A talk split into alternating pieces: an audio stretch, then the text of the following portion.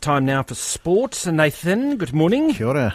Uh, very good game last night. If Glenn Phillips had just stopped that ball at the boundary, Just in that, he if was we, so had, close. if we had a just maybe pitched it up a little, if we had a just maybe not drop catches, if Australia, oh, like, I mean, as, as far as sporting scripts go, uh, I don't think you can plan it any better to a game coming down to a final ball. There was a, a good crowd in as well, so I imagine it sucked all the life out of the stadium. But in that time, everyone had a great time going. And the cool thing is, of course, because it's T20, no one ever loses T20. Have you noticed in fan bases? Because when you win, great victory. When you lose, oh, it's just T20. So that's uh, which I imagine a lot of people in Australia were saying after uh the first 10 overs when New Zealand was batting because our openers were great. And how about it, Corin? Devon Conway, he's back. He's back. He's back. He looked excellent. Uh, I mean, we've got to think of, there is a bigger picture here, and that's why the Aussies have sent such a good side here Yes, too. World One Cup. suspects the World Cup. So Yeah. there is there is a bigger goal here, and there is a lot of good signs. Oh yes, yes, there is. I mean, look, to be this competitive with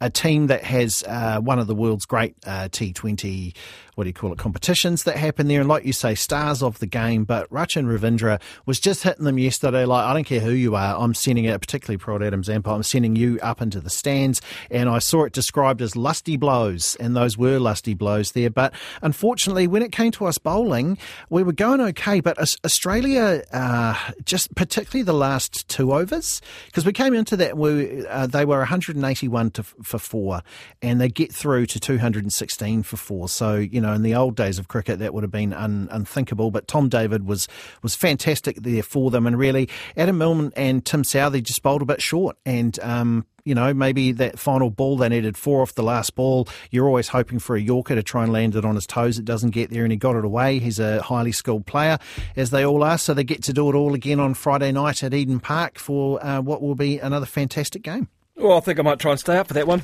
Yeah.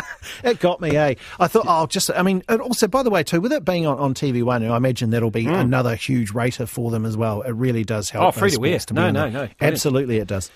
Uh, in fact, there's a little, Super Rugby too. There's a little bit of free to wear rugby too, isn't there? But that's another story. Um, It is back. Super Yes. Rugby. We are talking rugby and cricket at the same time. Yes, we are. So, um, Super Rugby sides have been uh, named for this weekend's opening round. I just thought very quickly I'd uh, touch on some of the new players that are here because remember, lots was made of the fact that uh, you know a lot of players retired and went overseas. So, if we look at the Crusaders, there it's Rivez Reihana who's got the starting number ten jersey, which was Richie Mo'unga's. If you haven't seen him before, it's quite a large uh, player there for first five, sort of Beauden Barrett sized. He was excellent at St Kentigern's. He was a good age group player.